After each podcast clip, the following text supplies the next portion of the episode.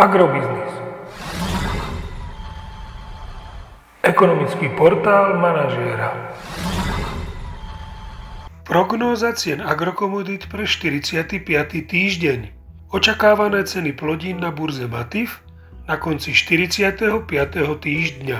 Pšenica 285 až 300 eur za tonu, kukurica 235 až 245 eur za tonu, repka 690 až 710 eur za tonu.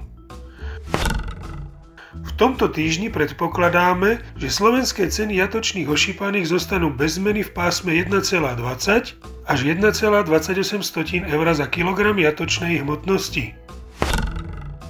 Agromagazín už druhý týždeň po sebe nemení svoj odhad nákupných cien surového kravského mlieka na mesiace november 2021 až január 2022.